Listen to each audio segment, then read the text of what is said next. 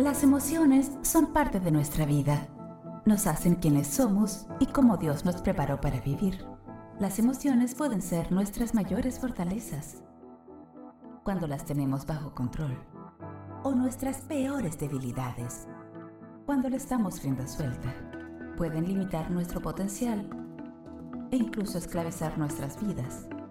Con la ayuda de Dios podemos dominar nuestras emociones y aprender a vivir en libertad emocional. En la palabra de Dios encontramos cómo mantener la calma y controlarnos.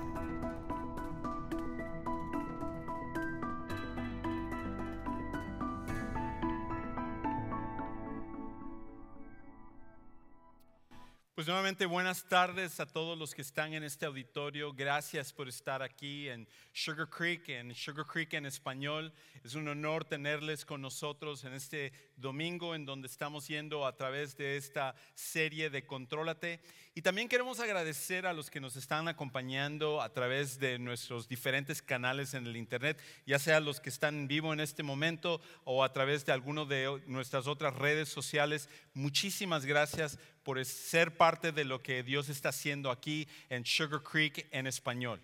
Y estamos en una serie donde estamos hablando acerca de la importancia de poder controlar nuestras emociones. Porque uno de los problemas más grandes que tenemos en nuestra vida es que muchas veces le damos rienda suelta a nuestras emociones y nuestras emociones tienden a llevarnos por el camino equivocado.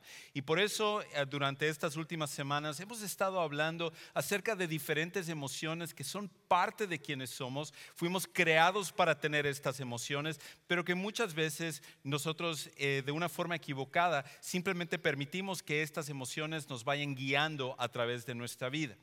Y por eso ah, hemos hablado acerca de cosas como la depresión, hemos hablado acerca de la soledad, hemos hablado acerca del estrés, eh, hemos hablado ah, acerca de diferentes emociones que cuando éstas nos van guiando por la vida, muchas veces nosotros terminamos haciendo malas decisiones.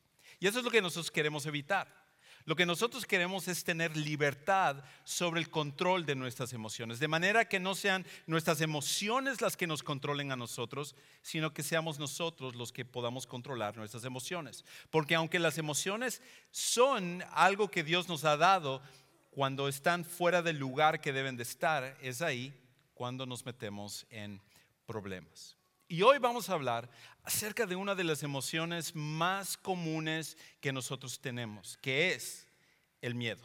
Hoy vamos a hablar un poco acerca del miedo y cómo nosotros podemos inclusive poder tener victoria sobre el miedo. Cómo nosotros realmente podemos tener el miedo bajo control en nuestras vidas. Porque no hay uno de nosotros que en algún momento no haya estado en una situación donde no hayamos sido invadidos por el miedo, donde no sabemos exactamente lo que tenemos que hacer, donde no queremos dar ni un paso hacia adelante, donde no podemos dormir en la noche porque estamos llenos de temor, estamos llenos de miedo y no sabemos exactamente cómo vamos a enfrentar la situación que está delante de nosotros. ¿Y qué es lo que debemos de hacer ahí?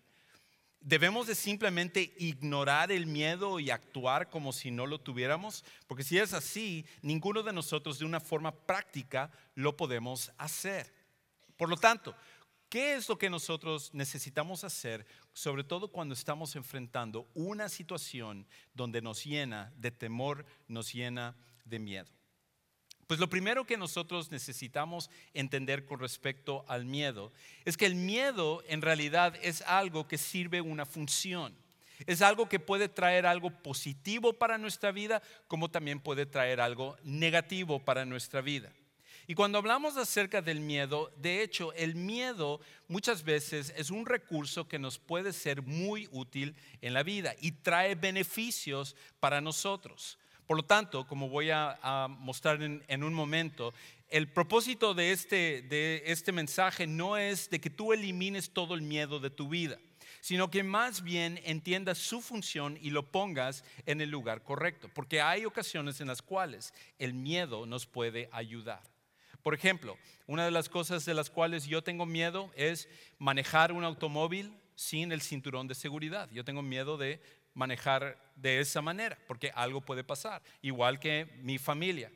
Tengo miedo de abusar de tarjetas de crédito o de tomar malas decisiones financieras en mi vida que puedan llevarme a un hoyo del cual yo no pueda salir. Tengo miedo acerca de lo que pueda hacer las drogas o el alcohol y destruir mi vida o destruir la vida de mi familia. Porque he visto vez tras vez como una vida es completamente destrozada porque una persona comenzó yendo por el camino del abuso, del alcohol o de las drogas. Tengo miedo a descuidar mi matrimonio, de manera que yo pueda hacer cosas en las que yo me aleje de mi esposa, que yo me aleje de mi cónyuge y, de alguna manera yo pueda herir a mi esposa y de esa manera ir apartándome y destruyendo lo que es mi matrimonio. El miedo tiene una función y puede servir para algo bueno. Por lo tanto, el propósito no es tanto eliminar todo el miedo de nuestra vida, porque nosotros necesitamos tener miedo. De hecho, ninguno de nosotros deberíamos querer vivir la vida sin temor, una vida sin miedo, porque entonces estaríamos metiéndonos en situaciones en, las cuales eh, nos meteríamos en problemas cada vez más difíciles. El problema que nosotros tenemos es cuando el miedo, en cambio, nos lleva a un punto de paralizarnos. Y ese es lo que debemos de distinguir con respecto al miedo. Que el miedo puede ayudar o puede aprisionar. El miedo puede ayudar o aprisionar. Y es ahí donde nosotros tenemos que hacer esa diferencia de lo que vamos a permitir que el miedo haga en nuestras vidas.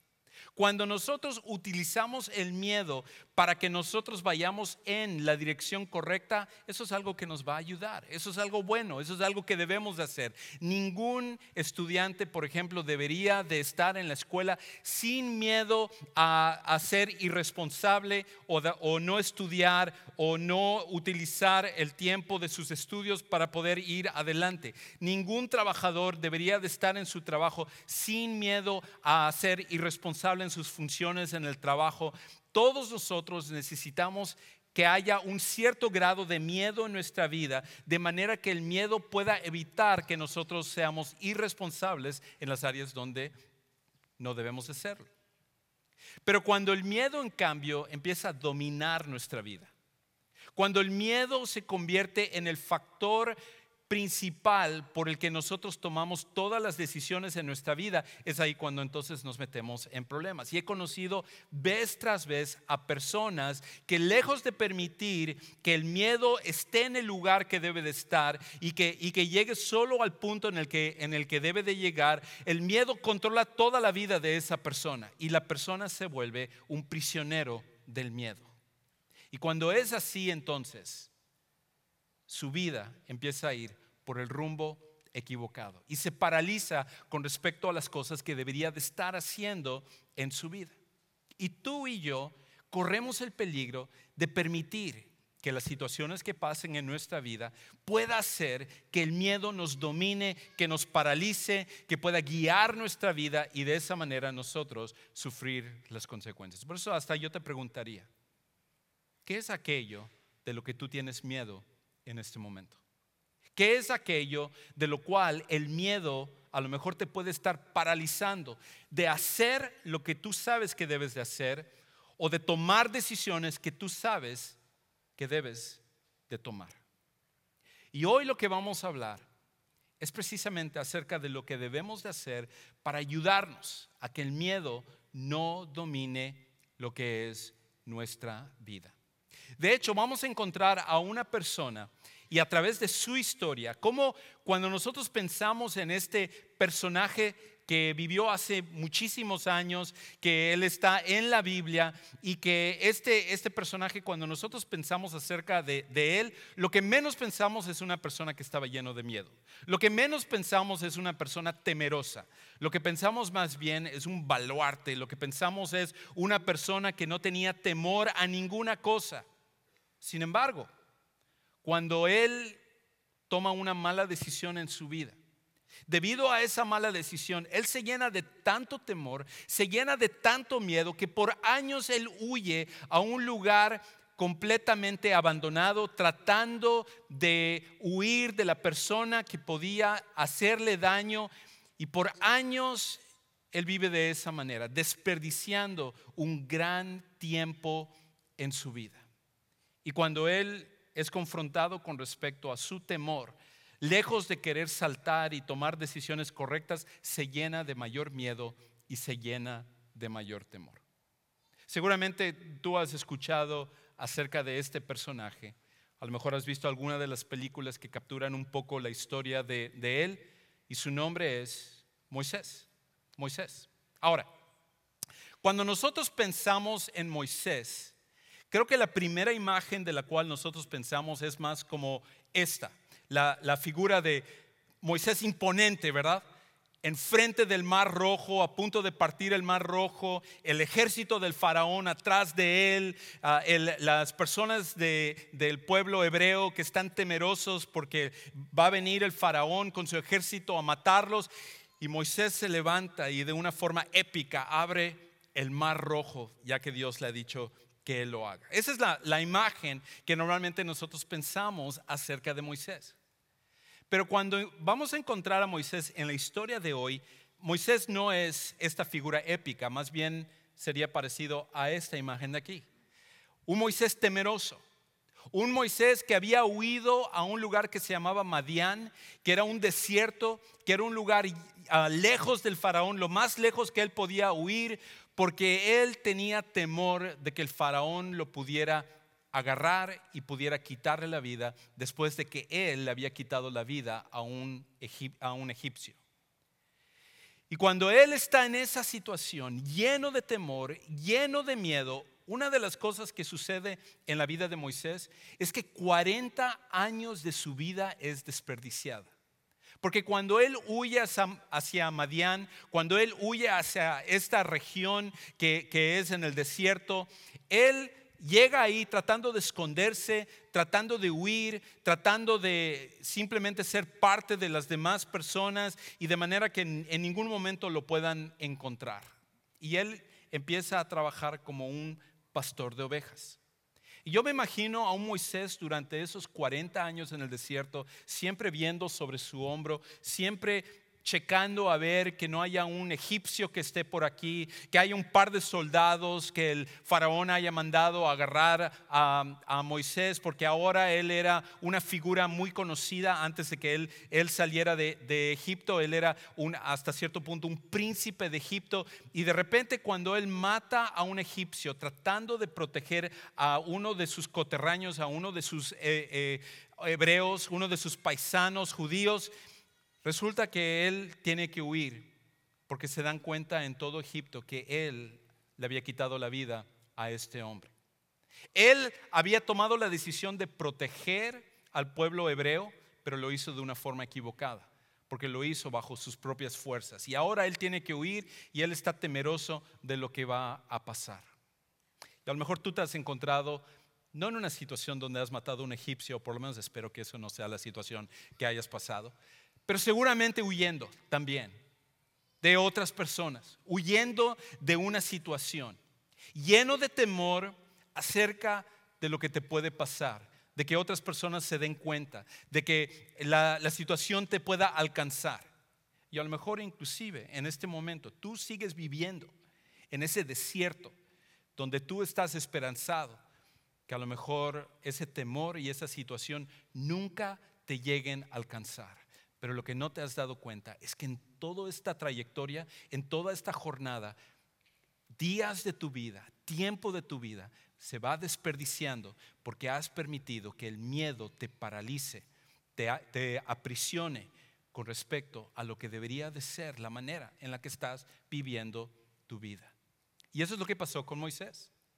De hecho, vamos a ver que Moisés tiene un encuentro directo con Dios y cuando él tiene este encuentro directo con Dios, es su miedo el que le impide siquiera responder a lo que Dios le estaba pidiendo que él hiciera. Ahora, antes de leer el pasaje, déjenme darles también un poquito de contexto de lo que está pasando. Después de 40 años en el, desierto, ah, en el que Moisés ahora ya tiene 80 años. Él está un día pastoreando las ovejas, ah, simplemente pensando que va a ser un día normal como lo ha sido durante los últimos 40 años. Él ya se ha casado ah, con, una mujer que se llama Séfora, eh, tiene a un hijo que se llama Gerson y Gerson de hecho significa forastero o, o también... Eh, tiene la idea acerca de huir, porque es, es tanto lo que está en la mente de, de, Moisés que inclusive le nombra a su primer hijo un forastero o una persona que está tratando de ir de paso o huir de su situación. Y después de esos 40 años donde todos los días él sale a pastorear eh, las ovejas de su, de su suegro y él está cumpliendo con su trabajo, simplemente esperando que la gente le vea como un pastor más, no como ese príncipe de Egipto del cual él ahora había huido y que el faraón lo estaba buscando, el hombre más poderoso de la tierra. Él ve que hay un arbusto un día que está en llamas. Ahora, eso no era algo fuera de lo común. Porque en el desierto de Madián, muchas veces por el, calor, un, un arbusto podía incendiarse inmediatamente. Pero lo que era curioso acerca de este arbusto específicamente es que cuando Moisés lo continúa viendo, veía que no se consumía el arbusto y eso le empezó a llamar la atención. Así que él se levanta y empieza a caminar hacia donde está este arbusto y de repente escucha la voz de Dios que le dice a él que eh, él estaba sobre tierra santa y debía de quitarse sus sandalias. Y él lo hace. Y al escuchar la voz de Dios, él se empieza a llenar de temor, se arrodilla delante de este arbusto y Dios se presenta delante de él. Y le empieza a decir a Moisés, Moisés, yo he escuchado los lamentos, los gemidos de mi pueblo Israel que está en Egipto, que hace 430 años que ellos han estado en esclavitud, ellos han, sido maltratados y que ellos constantemente me están pidiendo que yo intervenga. Y este es el tiempo perfecto para que yo lo haga. Y aparte, estoy escogiéndote a ti, Moisés, para que tú seas mi representante, que tú vayas delante del hombre más poderoso de la tierra, que es Faraón, y que tú le digas al Faraón que él tiene que dejar ir a mi pueblo. Ahora, nosotros conocemos tan bien la historia que nosotros decimos, wow, excelente, no hay ningún problema, Moisés simplemente ve y hazlo. Pero lo que nosotros nos olvidamos es que en ese tiempo, Faraón era el hombre más temido de toda la tierra, porque tenía el ejército más increíble de toda la tierra. Y por lo tanto, debido a su gran poder, nadie le iba a hablar al faraón cara a cara y le demandaba al faraón lo que él tenía que hacer. Más bien, el faraón demandaba a las personas, porque en cualquier momento simplemente un movimiento de sus manos era suficiente para que a una persona le quitaran la vida. El faraón era considerado como un dios para los egipcios y para muchos otros pueblos, debido al gran poder que tenía Egipto en ese momento. Por lo tanto, cuando Dios le está diciendo a Moisés que vaya delante del faraón y haga estas cosas, en su mente es lo mismo que nosotros pensaríamos. ¿Cómo voy a ir yo y enfrentarme a este hombre o enfrentarme a esta situación? No voy a poder hacerlo. Y en su conversación, Moisés tiene cinco diferentes temores mayores que empieza a llenar su corazón. Así cuando Dios lo levanta y le pide que él haga esto, lo primero, la primera respuesta que tiene Moisés a lo que Dios le está diciendo es que él tiene un temor de su identidad, temor de su identidad. Él dice, no soy nadie. En otras palabras, lo primero de lo cual él teme, él dice, Dios, ¿cómo voy a ir yo delante del faraón si yo soy un don nadie, si yo no tengo el poder para hacerlo? ¿Quién soy yo para enfrentarlo a él? Y hay un temor acerca de quién es Moisés. Y él lo dice, de hecho, de esta manera. Escucha cómo lo dice él en Éxodo 2, versículos 14 y 15. Entonces Moisés tuvo, ¿qué cosa? Miedo. ¿Qué tuvo? Ok, para los que estaban durmiendo ahí. Tuvo miedo. Ese es el gran miedo que yo tengo, que algunos aquí están durmiendo. Y dijo, ciertamente se ha divulgado lo sucedido. Al enterarse Faraón de lo que había pasado, trató de matar a Moisés, pero Moisés huyó de la presencia de Faraón y se fue a vivir a la tierra de Madián y ahí se sentó junto a un pozo. Así que encontramos que, que vemos este temor y ahora Moisés llega a esta situación. Pero escucha la reacción de Moisés ante lo que Dios le acaba de pedir. Eh, Éxodo 3:11. Pero Moisés dijo a Dios, ¿quién soy yo para ir a Faraón y sacar a los israelitas de Egipto? ¿Quién soy yo? En otras palabras, tengo un miedo a mi identidad. Porque cuando yo me veo a mí mismo, me veo como un perdedor, me veo como una persona que, que no soy nadie, que no tengo lo que necesito para poder salir adelante en esta situación, porque al final lo único que veo dentro de mí es a una persona fracasada. Y a lo mejor eso es lo que la manera como tú te ves el día de hoy. A lo mejor en medio de tu situación, en medio de tu problema, tú tienes un miedo a tu identidad, porque dices, ¿qué voy a hacer yo ante esta persona que me está tratando de hacer daño? ¿Qué voy a hacer yo en esta situación financiera? ¿Quién soy yo para ir a hablar al banco y tratar de resolver esto? ¿Quién soy yo para ir y hablar con mi esposa después de todo lo que yo he hecho? Ella me va a decir o mi esposo me va a decir o cualquiera que sea tu situación, a lo mejor parte del miedo que tú tienes hoy es un miedo de tu identidad, tal como Moisés. Pero una segunda categoría de miedo no solamente es miedo de la identidad que tenía, porque Dios está diciendo a Moisés, tú vas a hacer esto. Y, lo primero que encontramos con Moisés, esta es la primera de cinco excusas donde él dice, Dios, yo no puedo hacer esto. Lo primero es que porque soy, yo no soy nadie para poder ir y hacer lo que tú me estás pidiendo que yo haga. Pero lo segundo es que cuando Dios continúa insistiéndole a Moisés que él va a ser la persona escogida para llevar a cabo la misión que Dios está levantando, la segunda excusa que presenta Moisés y el segundo miedo que él muestra es este, el miedo a lo desconocido, el miedo a lo desconocido. En otras palabras, él dice, no, no sé qué decir, no sé qué decir. Escucha la manera como, como él lo dice. Continúa ahí ahora unos dos versículos más abajo. Versículo 13. Entonces Moisés dijo a Dios, si voy a los israelitas y les digo, el Dios de sus padres me ha enviado a ustedes, tal vez me digan cuál es su nombre, ¿qué les responderé? En otras palabras, Moisés ya empieza a figurarse qué va a pasar cuando él vaya y haga lo que Dios le ha dicho. Y y de la misma manera como con nosotros, muchas veces en nuestra vida no es solamente el temor al problema, sino que es el temor a qué tan grave se puede volver la situación que nosotros estamos enfrentando. Qué tan grave se puede volver la situación con una persona. Y nosotros nos empezamos a imaginar y empezamos a decir, esto puede pasar y, se puede empeorar de esta manera. Y uno, y uno de los grandes problemas que nosotros tenemos con respecto al miedo es que hay dos elementos con respecto al miedo. Que, que, ayudan a que nosotros podamos estar temerosos. Una cosa es nuestro pasado y otra cosa es nuestro futuro. Una cosa con respecto al pasado es que si en algún momento tú has pasado ya por una situación similar, la siguiente vez que se presenta un problema, tú te llenas automáticamente de miedo, porque te acuerdas de lo que sucedió la vez pasada. Y por lo tanto, tu pasado muchas veces puede alimentar que tu miedo se haga más grande. Y lo otro es que no solamente podemos recordar las cosas que nos ha pasado, sino que muchas veces podemos proyectar hacia el futuro e imaginarnos lo que puede pasar. Y por lo tanto aquí Moisés está diciendo, yo voy a ir delante del faraón. Dios, yo estaba ahí cuando otras personas venían delante del faraón, no con una actitud demandante como yo lo voy a ir a hacer, sino que simplemente haciendo peticiones que desagradaron al faraón y el faraón dijo, maten a este hombre. Y eso es lo que me puede pasar a mí.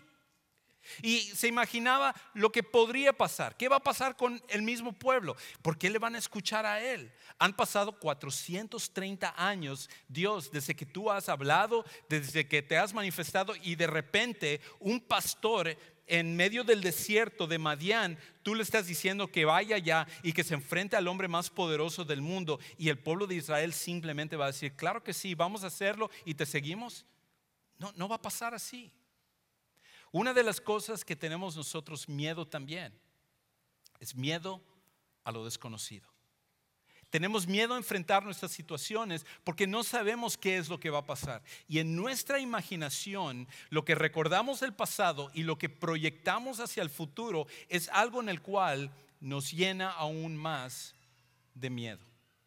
Pero hay otro tipo de miedo también, que, que en este caso Moisés habla también, y es este, miedo a los demás, miedo a los demás. En otras palabras, dice, no me escucharán. Escucha la manera como él lo dice. Ahora en el capítulo 4, el versículo 1. Moisés respondió, y si no me creen ni escuchan mi voz, porque quizás digan, no se te ha aparecido el Señor. Uno de los grandes temores que nosotros tenemos no solamente es el miedo a la situación, sino que es el miedo a las demás personas. Es más, es muy posible que la, mayor razón por la cual tú tienes temor en tu vida en este momento son es por las personas que están a tu alrededor. Quizás tu misma familia es parte de la razón por la cual tienes un miedo no saludable, eh, no un miedo bueno, sino un miedo en el cual paraliza tu vida. A lo mejor tienes gente a tu alrededor que tú tienes un gran temor como que ellos son parte de esa prisión en la cual tú estás en este momento. Y para Moisés, cuando él estaba imaginándose de que Dios le está diciendo, tú tienes que ir a hacer esto, él está, él está pensando, Dios, no, no puedo por la situación, yo no puedo por lo desconocido, no sé qué va a pasar. Y aparte, la gente, mira a la gente, ¿qué es lo que ellos van a, cómo van a reaccionar ellos? ¿Cómo van a reaccionar las demás personas? Y uno de los grandes temores que nosotros tenemos es miedo a las demás personas. Pero hay otro miedo más que muestra Moisés aquí. Y es miedo a la incapacidad. Miedo a la incapacidad. En otras palabras, este es no tengo lo que se necesita. Es otra forma de decir, no tengo lo que se necesita. Dios, tú me estás mandando a que yo haga esto, pero yo no tengo eh, los recursos, yo no tengo la inteligencia, yo no tengo la manera de hacerlo, yo no tengo la habilidad de poder llevar a cabo esto. ¿Por qué me pides que yo haga esto? Yo no puedo hacerlo. Yo tengo, eh, eh, yo soy incapaz de poder hacer esto. No tengo la habilidad suficiente. Y escucha cómo lo dice Moisés. El versículo 10 del capítulo 4. Entonces Moisés dijo al Señor, por favor, Señor, nunca he sido un hombre elocuente ni ayer ni en tiempos pasados, ni aún después de que has hablado a tu siervo, porque soy tardo en el habla y torpe de lengua. No solamente es ya varios de los temores que hemos listado, sino que ahora es el temor a la capacidad de poder hacer lo que tenemos que hacer. Yo no, yo no tengo la habilidad de poder hacerlo, yo no puedo hablar como esta persona, yo no tengo la inteligencia, yo no tengo la manera, yo no tengo la destreza, yo no tengo la experiencia, yo no tengo, yo no tengo, yo no tengo. Y empezamos a pensar en nuestra capacidad. Y es una de las razones por las cuales el temor nos invade y el temor nos llena de... de, de micrófono.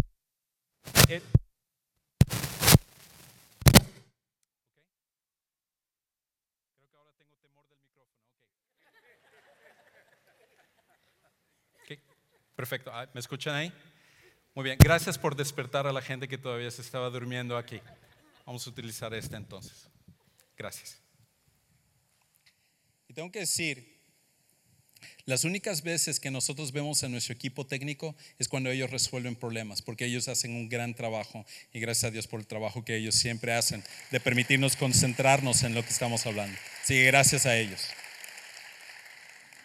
Ahora ellos van a estar temerosos de lo que les voy a decir cuando termine la predicación. Ok. Entonces el, el temor a la incapacidad es otra de las cosas que muchas veces nos puede paralizar. Y el último temor o el último miedo que nosotros tenemos, y creo que todos nosotros tenemos esto, es el miedo al fracaso. Es el miedo al fracaso. Inclusive la manera como Moisés lo dice aquí es usa a otra persona, usa a otra persona. Dios, no lo voy a poder hacer. Ahora, lo que es, lo que es interesante, y bueno, déjenme leer el pasaje antes de, de comentar con respecto a esto, pero la manera como como Moisés expresa este miedo al fracaso, él lo dice de esta manera, en el versículo 3.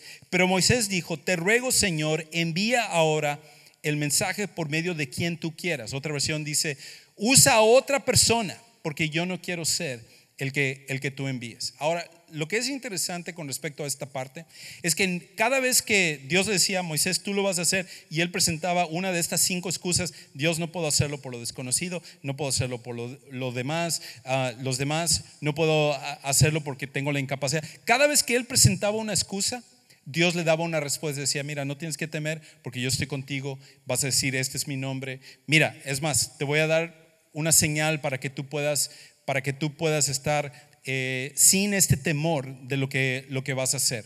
E inclusive le da tres señales. Una es que iba a tomar su, la vara que él, él traía, lo iba a tirar al piso y se iba a convertir en una serpiente. Luego él dice, si la gente todavía no te escucha por eso, mete tu mano en, en, tu abrigo y cuando tú lo saques vas a ver, y él lo hizo y él podía ver que, que él tenía lepra en su mano. Volvía a meter la mano y cuando lo sacaba estaba completamente sano. Y dice y le dice Dios, "Y si todavía no te escuchan por eso, vas a ir al, río Nilo y vas a, tomar agua del, del, río Nilo, lo vas a derramar, va a salir sangre de allá y el río Nilo se va a llenar de sangre, va a ser sangre. Y esto era algo Ah, importante para los egipcios porque parte de esto era la serpiente era uno de los dioses o la representación de Egipto. Ah, la lepra era algo en el cual Dios estaba mostrando que él podía traer sanidad hasta lo peor que tenía la gente en ese, en ese tiempo. Y, y lo último es que el río Nilo era como un dios delante de ellos. Dios le da a Moisés tres milagros, tres señales para que se le quiten el miedo. Y a pesar de ello, no se le quitan el miedo. Y una de las cosas que me dice eso a mí, a, nuestra situación, es que a lo mejor en tu vida, en este momento, tú estás diciendo, Dios, yo quiero confiar en ti, pero dame una señal. Dame una señal para que yo pueda ya no tener este miedo. Y creo que esa es una forma muchas veces equivocada de actuar. Porque al final Moisés, después de ver esas señales, él todavía le dice a Dios, Dios, em, usa a otra persona no, me uses a mí, usa a otra persona. Porque muchas veces los milagros no es lo que va a quitar nuestro miedo. Las señales no es lo que va a quitar nuestro miedo. Y nosotros equivocadamente le pedimos a Dios que nos dé esas señales para que se nos quite nuestro temor, pero los milagros no se hicieron para esa función. Y en un momento vamos a ver exactamente cuál es el remedio al miedo. Porque si ninguna de estas cosas quitan el miedo de nuestra vida, ¿qué es lo que nosotros necesitamos hacer? Y es aquí donde nosotros llegamos a, tres principios donde nosotros vamos a ver ahora en otra parte de la Biblia, donde nos habla acerca de lo que Moisés iba a hacer. De hecho, años después, años después, eh, ya se escribió otro libro ah, que se llama el libro de Hebreos. Y el autor del libro de Hebreos, cuando él está pensando en todos los grandes hombres y mujeres de la fe que han vivido antes que él. Y, él está hablando acerca de cómo en sus situaciones ellos vinieron y confiaron en Dios y tuvieron fe en Dios. Él escribe una parte que con el tiempo ahora se ha denominado la galería de la fe, que es en Hebreos capítulo 11. Y en esta galería de la fe, él empieza a listar lo que hacen diferentes personas que a pesar de su temor, a pesar de su situación, ellos decidieron confiar en Dios, decidieron poner su fe en Dios. Y hay una parte donde él habla acerca de Moisés. Años después, él está pensando en Moisés y él está pensando de cómo Moisés en ese momento, cuando fue llamado por Dios, estaba lleno de temor, estaba lleno de miedo y qué es lo que, lo que pasó. Y él nos da un vistazo al corazón de Moisés y cuál iba a ser la reacción de Moisés. Escucha lo que él dice ahí en 11, en Hebreos 11, 23 al 29. Comienza diciendo esto. Por la fe, Moisés, cuando nació, fue escondido por sus padres durante tres meses, porque vieron, que era un niño hermoso y no, ¿qué? no temieron el edicto del rey. Empezamos a ver cómo los padres de Moisés empiezan a ser un modelo y un ejemplo de vivir una vida en el cual no había temor, porque al hacerlo ellos estaban contrariando al faraón, estaban siendo desobedientes al faraón, pero ellos dijeron, nosotros no vamos a poner nuestro miedo al faraón antes que nuestro temor a Dios, y por lo tanto vamos a ser obedientes a Dios. Y luego dice en el 24, por la fe Moisés, cuando ya era grande, rehusó ser llamado hijo de la hija del faraón, escogiendo más bien ser maltratado con el pueblo de Dios que gozar de los placeres temporales del pecado. Consideró como mayores riquezas el oprobio de Cristo, el Mesías, que los tesoros de Egipto, porque tenía la mirada puesta en la recompensa.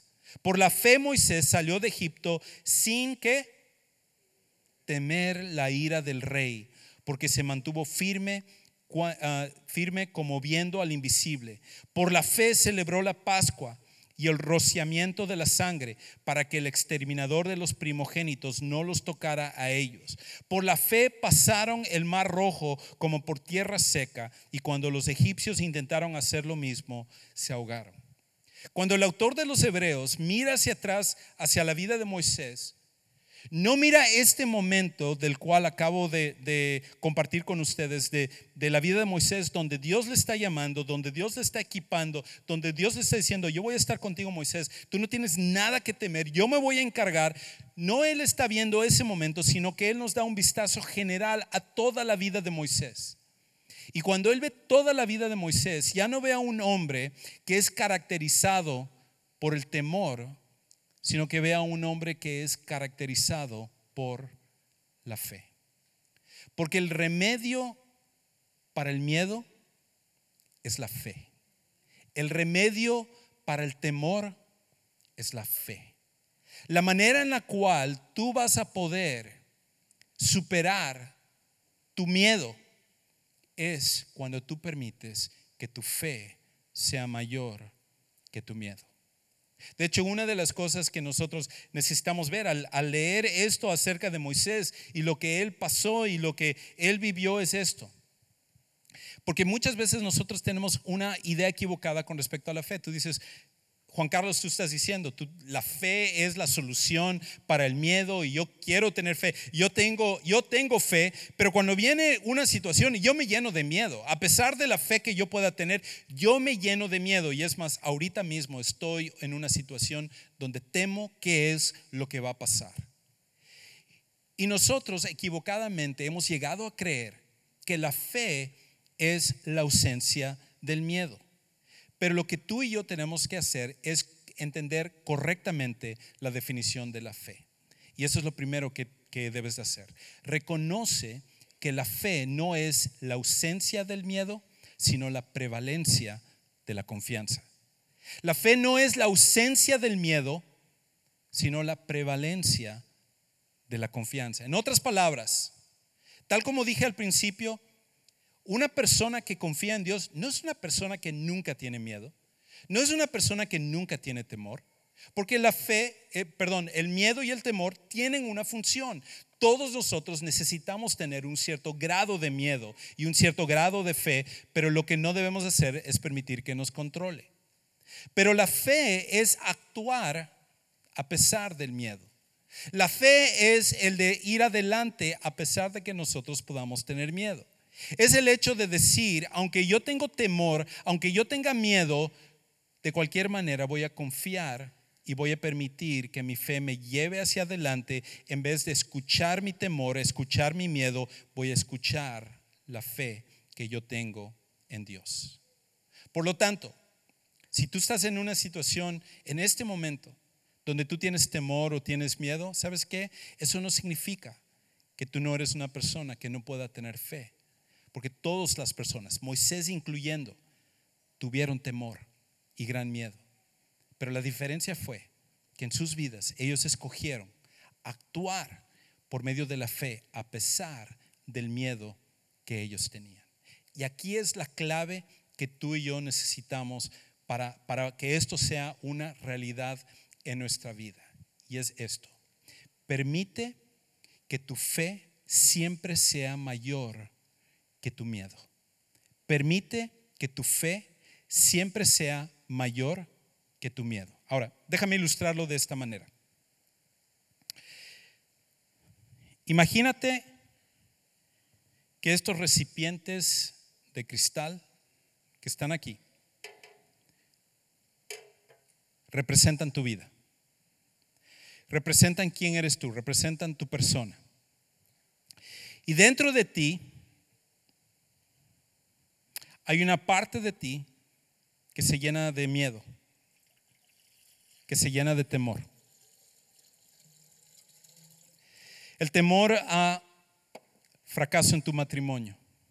El temor al miedo en tu relación con tus hijos. El temor a tus problemas financieros.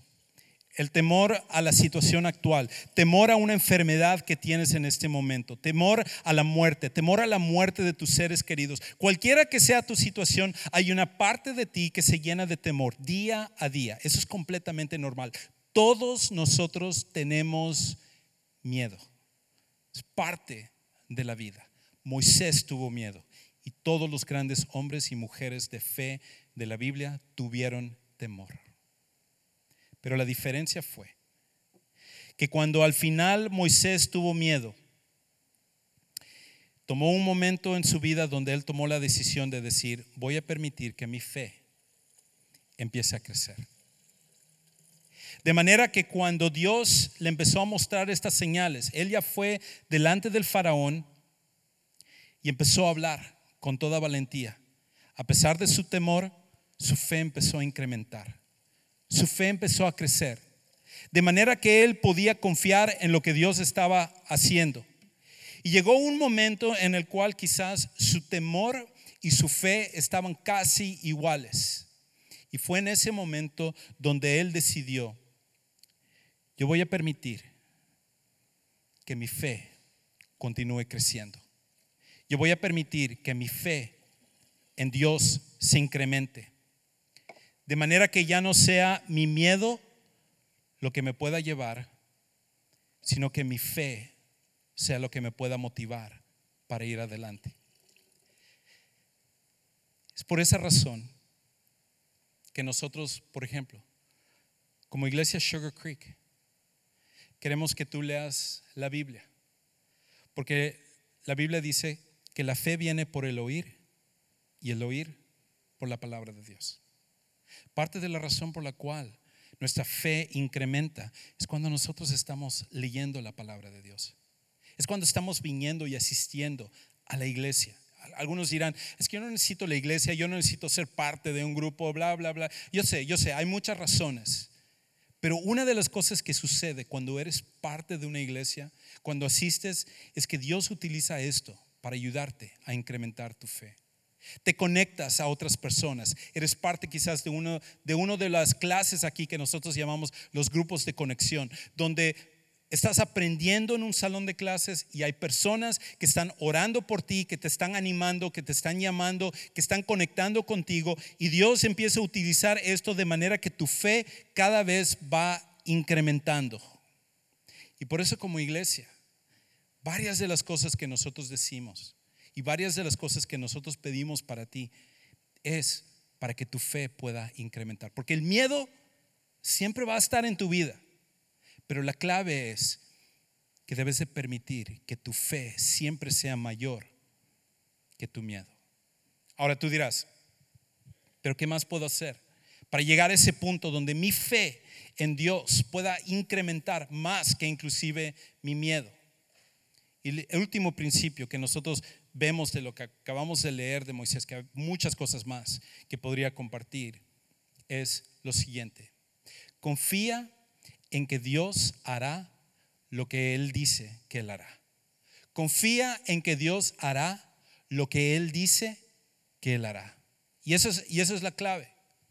Una de las cosas por las cuales tú puedes confiar en Dios, una de las razones por las cuales puedes tener fe en Dios, es lo mismo que decía en este pasaje de Hebreos. Por la fe, Moisés confió en Dios porque él, él, dijo, si Dios me está mandando a hacer esto, yo sé que Dios va a hacer esto. Si Dios dice que Él va a hacer esto, Él lo va a hacer. Yo tengo temor. Yo no sé qué es lo que yo haría, pero Yo no voy a basar mis decisiones en mi miedo, lo voy a basar en mi confianza en que Dios va a hacer lo que Él dice que Él va a hacer. Y eso es parte de lo que tú y yo necesitamos hacer también. Necesitamos confiar en lo que Dios dice en su palabra. Necesitamos creer lo que Él nos está diciendo. Porque parte del miedo que tú tienes es el de decir, no, yo he estado en una situación así antes, Dios no respondió, Dios no hizo lo que yo quería, Dios no intervino en mi vida como yo estaba pidiendo. Pero muchas veces nosotros estamos esperando que Dios haga lo que nosotros queremos en vez de confiar que Él hará lo que Él necesita hacer, que siempre va a ser lo mejor para nosotros. Y este es, esta es la clave de todo. Dios siempre va a hacer lo que Él dice que Él va a hacer. Lo único que nosotros tenemos que hacer es confiar. Lo único que necesitamos hacer es tener fe en Él. Por lo tanto, ¿cómo sería entonces tu vida, mi vida, nuestras vidas si a partir de este momento nosotros tomáramos la decisión de decir, ya no voy a dejar que el miedo me paralice. Ya no voy a dejar que el miedo sea lo que me motive para tomar una decisión o para enfrentar este problema o, para hacer lo que tengo que hacer, sino que ahora voy a poner mi fe en Dios y voy a confiar en Él. Y voy a decir, Dios, tengo temor, tengo miedo, pero confío en lo que tú dices que tú vas a hacer y quiero seguirte a ti. ¿Cómo serían nuestras vidas si a partir de este momento cada vez que tenemos una situación, actuáramos de esa manera. Creo que sería una diferencia increíble. Creo que la gente que está a nuestro alrededor nos estaría diciendo, ¿por qué es que tú actúas siempre así? ¿Por qué es que no tienes miedo en esta enfermedad que tienes? ¿Por qué no tienes miedo en esta situación financiera? ¿Por qué no tienes miedo en la situación de tu matrimonio? ¿Por qué no tienes miedo en lo que está pasando? Y la clave es porque hemos tomado la decisión de confiar de poner nuestra fe en Dios. Ahora, para algunos de los que están aquí, ese principio de la fe comienza con la decisión de poner tu fe en Jesucristo como tu Salvador personal. Quizás tú estás aquí y tú has venido pensando que la religión es la manera como tú puedes conocer a Dios, el, ser muy religioso, el ser muy moral, ser muy bueno, pero déjame decirte, ni la religión ni la moralidad te van a servir para realmente conocer a Dios. La Biblia dice que, que el justo o la persona que conoce a Dios, que sigue a Dios, por la fe vivirá. En otras palabras, la persona que realmente quiere conocer a Dios es lo hace por medio de la fe y es específicamente por la fe en Jesucristo como su Salvador personal. Cuando nosotros llegamos a ese momento de poner nuestra fe en Jesús para que Él nos limpie de nuestros pecados y nosotros lo aceptamos a Él como el Salvador de nuestra vida, cambia por completo lo que es nuestra vida. De hecho, la Biblia llama a eso nacer de nuevo. Es como una segunda gran oportunidad que Dios hace desde nuestro interior hacia afuera. Y quizás hay algunas personas aquí que nunca han tomado esa decisión, que hoy es el momento que Dios te está llamando para que tú vengas a hacerlo. En un momento voy a invitar a que si tú deseas, puedes pasar aquí. Me encantaría a mí personalmente orar por ti junto con otros líderes y vamos a entonar una canción y durante la canción, si tú te levantas y vas hacia tu derecha, yo te voy a estar esperando ahí. Me encantaría orar por ti y explicarte un poquito más de lo que esto significa. ¿Por qué no nos ponemos de pie? Y mientras entonamos este canto, yo te invito a que tú vengas. Ven a tomar esta decisión de conocer a Jesús como tu Salvador personal.